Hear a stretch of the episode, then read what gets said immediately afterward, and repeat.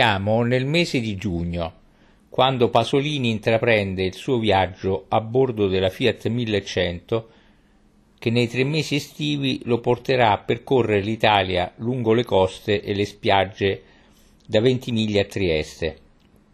Qui i primi 300 chilometri dalla spiaggetta dei Balsi Rossi a Ventimiglia, al confine con la Francia, fino al Golfo dei Poeti a Lerici lungo l'arco ligure delle località appartenenti alle quattro province Imperia, Savona, Genova e La Spezia. Appunti, impressioni, pensieri, simili ad una sceneggiatura a carrellate ed inquadrature di un film. Confine. Sulla Francia e l'Italia scende il sole, un mucchio di rocce e cespi unico, un mucchio di terra con picchi, insenature crespe. Laggiù c'è la villa di Coti, una piccola villa gialla con intorno un folto giardino. Del vapore rosa che fuma a colonne dall'alto fonde ancora di più questo blocco di costa. Tetato di notizie, mi angoscio all'idea di rendere distinta, chiara e pensabile questa pura visione.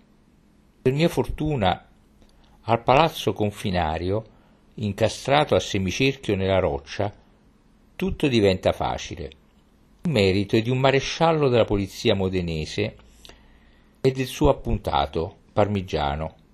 Il maresciallo è sui 40, già mezzo stempiato. Un uomo la cui umiltà di fronte alle cose del mondo che gli serve si è mutata in una gran tranquillità di giudizio, quasi in dolcezza, con la leggerezza di un ospite riguardoso e un po' amaro, ma divertito dalla semplicità della vita che a me appare nuova e bloccata, mi fa vedere. E tutto, naturalmente, è così semplice. Si va dalla parte posteriore del palazzo confinario, scendendo per un'interminabile scala. Si giunge in un cortile sospeso sul vuoto, sul mare grigio, si scende ancora tra cespugli e fiori, si arriva sulla spiaggetta sassosa. Là si alzano potenti colonnati, degni di Semiramide. È l'impianto Liberty di un grande albergo mai finito, per colpa delle successive guerre, e una misera cappelletta di pietra. Dietro a questa le due piccole costruzioni per le guardie, e lì subito la foce di un torrentello del tutto secco. È il rio San Luigi. In mezzo ai sassi grigi di questo rio scorre il fiume. Proprio alla foce c'è un ponticello e in mezzo a questo ecco una specie di muretto di cemento perpendicolare al mare. Si tratta di un muretto cavo pieno di terra dove rosseggia sfiatata una fila di gerani. A destra, in alto, la villa di Voronov, Bronte la montagna, il passo della morte, il salto della morte, a sinistra sul mare la prima bagnante, una giovincella olandese bella come un cipressetto. Sanremo, giugno. Entro al casino. Entro come Charlot, cercando di farmi piccolo sotto gli sguardi monumentali dei custodi col cuore che mi batte, metto il naso dentro i saloni leggendari. Il mio amico ha i due gettoni che mi spettano di diritto. In seguito all'acquisto della tessera, rigorosamente personale, che mi scheda al cliente del casino. Quindi io devo giocare. Bene. Il mio amico si siede tranquillo al primo tavolo, tra un signore calvo e sofferente e alcune tedesche coi vestiti a puntini neri. Mi chiede su che numeri voglio puntare. Io, in piedi dietro a lui, non ho un attimo di esitazione. 17 e 31, i due numeri che mi portano Iella. Infatti, basta un attimo, perdo. Fatto questo, fuggo.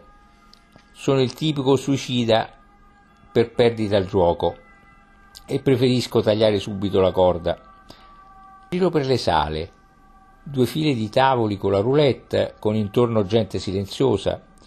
due specie di auguri girano la roulette e rastrellano i gettoni sul tappeto verde. Sono gente come i bagnini e i pescatori, gente del luogo, che della propria umiltà fa, al solito, una specie di vanitosa leggenda. Si sente che pensano in sanremese, mentre in francese, con anonima crudeltà, annunciano le fasi del gioco. Un po' così dovevano essere le guardie dei campi di concentramento, quando tra loro aguzzini incaricati e le vittime si stabiliva una specie di amore. Le vittime, da parte loro, hanno in genere degli occhi vivissimi, un po' disperati e un po' vergognosi. Mi sembrano quasi tutti giocatori di poca classe, un po' quelli che si vedono alle corse dei cavalli. Sono i cosiddetti fiorai, che infiorano i tavoli con gettoni da 200 lire, poiché questo è un periodo di stagione morta. Maggior classe hanno quelli che, zitti e impassibili come cadaveri, giocano al baccarà. Alle spalle di un signore canuto, elegante, che ogni tanto si volta verso di me, probabilmente per vedere se sono un menagramo o un portafortuna, osservo una signora, bella come Lana Turner.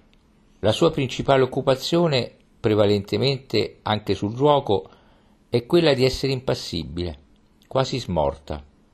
Come donna si riesce meglio dei maschi intorno a lei, un po' rozzi, legati alle professioni, industriale milanese, giovane coi baffi, commerciante del posto o piemontese, magro, abituata ad avere a che fare con impiegati e segretarie, eccetera, eccetera.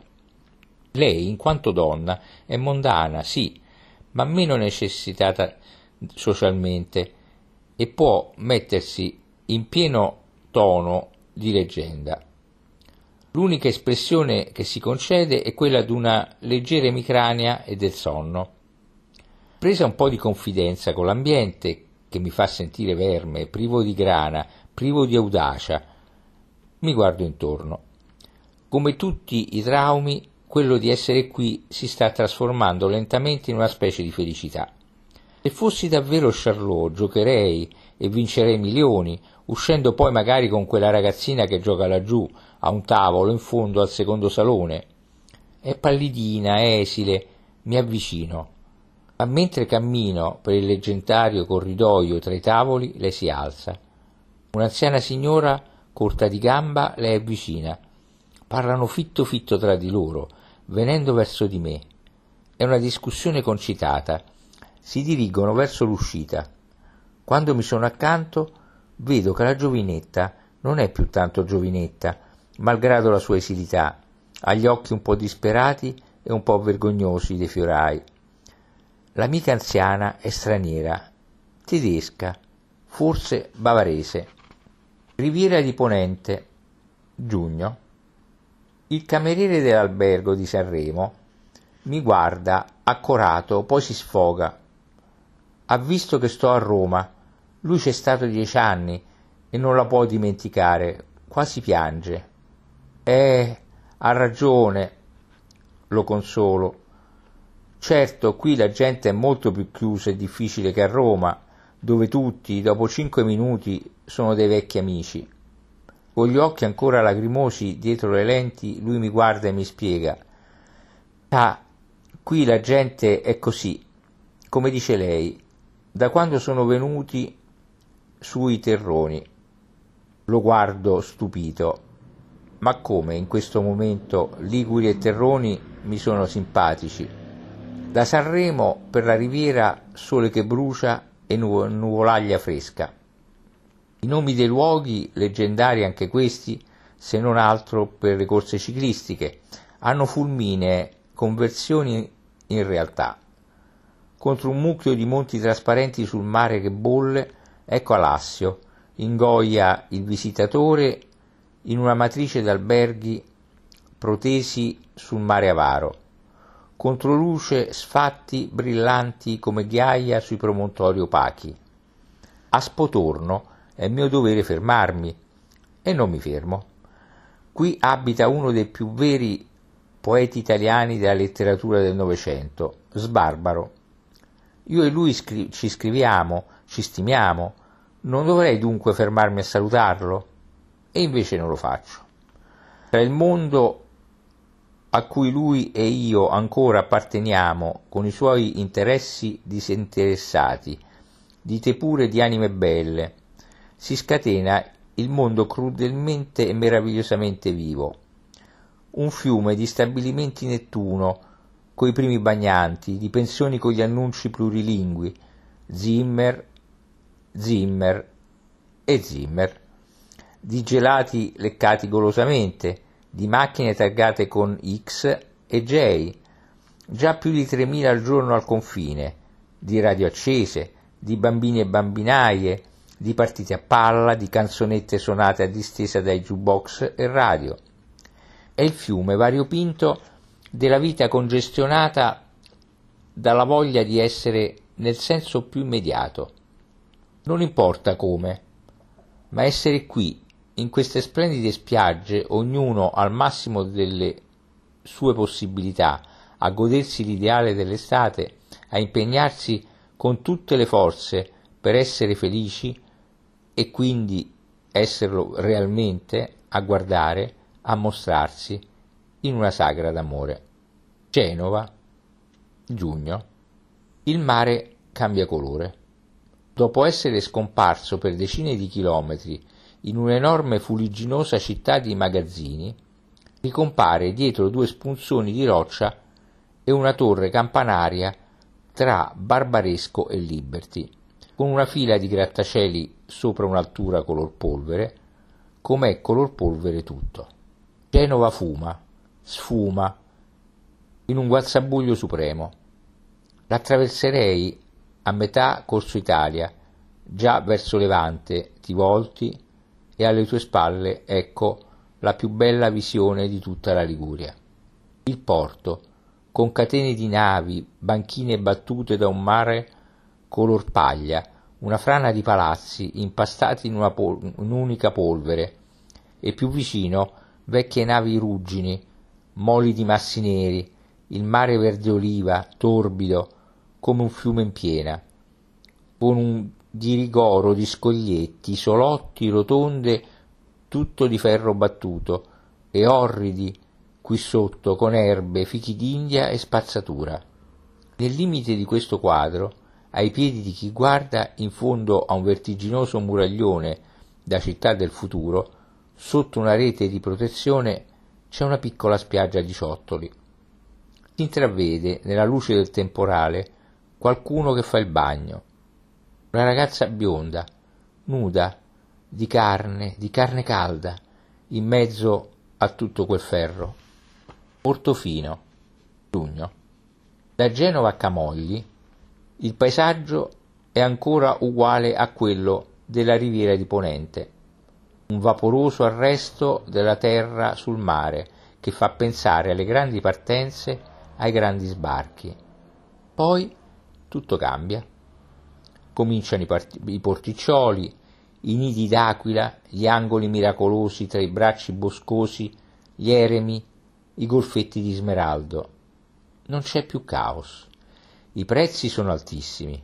Proibiscono gli accessi alle anime piccolo borghesi o proletarie. Tutto è purissimo, assoluto. Le case, o popolari o miliardarie per lo più ancora umbertine, massicce come fortini. Fiori splendono in tutta la loro gloria. Non c'è più un solo petalo stinto o rosicchiato. Bougainville e geranei ardono sul, sui loro muraglioni, sulle loro verande, come verniciati. Stupende croste paonazze, ciac, appiccicate da un maestro sul blu dei rampicanti, sbalzate nella porpora. Bisogna vedere l'insenatura di Paraggi, pare disegnata e laccata dall'architetto di uno spettacolo di Visconti, tutta sul rosso sangue e sul verde veronese. La piazzetta di Portofino, intorno al porto molto profondo, verde come un fiume alpino, è anch'essa un teatro per miliardari, in cui i semplici milionari o il giovanotto proletario che assomiglia ad Anquetil, col blusone nero e calzoncini americani, e dietro umiliata la sua ragazza un po' racchia, oppure la ragazza squillo di Biella, col cognome di un illustre, di un illustre statista, bionda, quasi bianca, come una dama del Settecento, e con la bocca umile e volgare di una compagna di scuola, sono solo di passaggio. Contro una fila di yacht ormeggiati, ecco il padrone della celebre Gritta. Ha una faccia da figlio di una buona donna, sotto i capelli lisci da pirata locale 1939, con le scarpe bianche di pezza. Mi presento, gli chiedo, beh, che mi dice? Lui ha capito tutto all'aria complice, l'aria che devono avere i cuochi mentre in cucina preparano l'aragosta. Siamo subito vecchi compari, poche parole, una strizzatina d'occhio, l'aria seria, professionale. Mi dà le, le rapide notizie confidenziali. Domani sera arriva Ava Garner, mi sussurra. Bene. Poi aggiunge, facendo l'occhio intenso, con lei c'è anche e pronuncia un complicato nome inglese che io non ho mai sentito. Chi è? faccio. Lui mi guarda scandalizzato. Ormai mi disprezza, sono finito. Come? Non la conosce, esclama. È la quinta miliardaria d'America. Poi aggiunge, già che c'è, ma ormai con poca convinzione. Fra un po' sarà qui Buffet con sua moglie è andata a fare una gita col suo yacht a San Fruttuoso e mi lascia. Tanta Margherita, giugno. Come il tempio del dio della grande borghesia, l'Excelsior si alza alle porte di Rapallo, su un costone tutto sole, e i suoi orribili fastigi liberti hanno una solennità che rasenta il sublime. Scendo la scaletta che porta alla spiaggia. Alcuni operai stanno facendo gli ultimi ritocchi di principio stagione, curvi.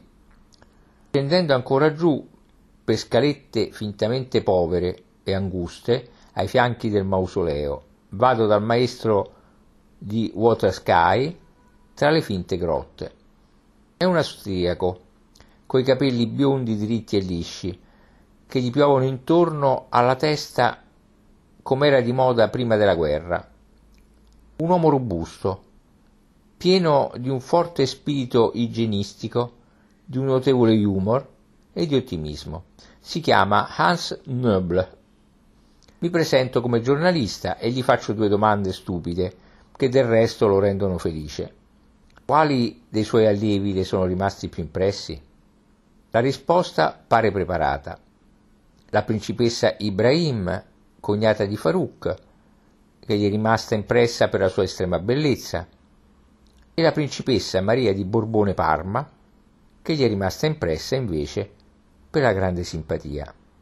Parla anche dell'ex re Umberto di Savoia, nominando il quale il maestro non manca di una punta di nostalgia. Rapallo, giugno. Viene la sera, le orchestrine suonano nei bar davanti a eserciti di sedie, tutto il Liberty si illumina del fuoco sacro di notti estive che non hanno avuto nessun Proust e comincia lo stesso passeggio sotto le palmette del lungomare. Sul tardi, per i giardini deserti, sotto un monumento a Cristoforo Colombo che addita in bronzo le Americhe, sopra una mezza dozzina di Nettuni e di Eoli incatenati e abbacchiati, arriva una banda di Teddy Boys. Vengono da Chiavari. Sono appena scesi dalle motociclette e tirano giù le cerniere dei loro blusoni rossi o blu elettrici. Andiamo al corallo, dice uno da un primo gruppo. Ma no, cretino, ma andiamo all'Eden, grida un biondo cattivo. Veramente non dice cretino, ma una parola ligure molto più espressiva. Poi, avvistato una donna vestita coi calzoni esattamente come loro, la prendono sotto braccio, sembrerebbe una loro vecchia amica, forse una straniera un po' matta. se ne vanno con quel dovere a essere Teddy Boys che sostituisce il dovere di essere dei bravi ragazzi verso l'Eden, che chissà dov'è e cos'è. Riviera di Ponente, giugno. Chiavari. Sembra l'aia, con un po' di giungla. A Sestri, che è come nelle cartoline, sono morto per qualche ora. Entrato nella cartolina in un bar con davanti il golfo, le barche, gli stabilimenti, i bambini, il passeggio. La Spezia, giugno. La Spezia è deserta. È domenica. Biancheggiano i marinai. Tutta la gente è al mare per il golfo. Comincia una fra le più belle domeniche della mia vita. Canterenzo è un piccolo paese prima di Lerici. La spiaggia è in piazza. Le porte delle case e dei caffè danno sulla poca sabbia e sulla poca sabbia si è rovesciata la folla delle grandi giornate estive. Una stupenda fiera, tutta rossa, blu, verde, dove i giovinetti, i bambini, le mamme, i marinai, la povera gente si ammucchia festosamente tra grida, risa, giochi. Lerici, giugno. Al centro della festa è Lerici. Non ho mai visto tanto e così perfetto sole. Il caldo non è ancora eccessivo, non c'è bisogno di andare a fare il bagno. La gioventù passeggia per le strade come in una domenica di primavera.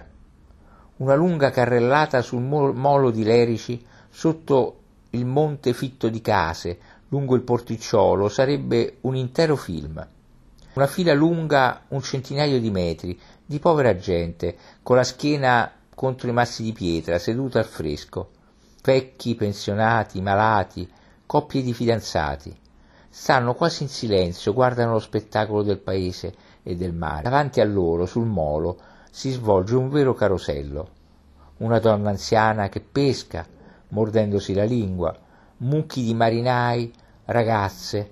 Poi ecco laggiù sulla punta del molo dei ragazzi in mutandine che gridano, ridono, facendo il bagno. Intorno a loro altra gente, giovanotti con gli occhiali neri, stranieri, coppie, tutti ammassati lì, in quei due metri di pietra. Sull'estremità del molo, in una rotonda con una colonnina di pietra, per il fanale stanno distesi due uomini anziani, grassi, sudati, bracati non guardano niente, non gliene importa niente, sono solo due sagome contro un lontano, trasparente profilo di montagne sul mare. Sotto di loro, sui massi, una coppia si abbraccia senza pudori.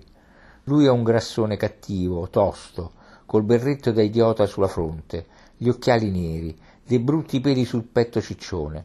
Lei una racchia, altrettanto cattiva e stupida.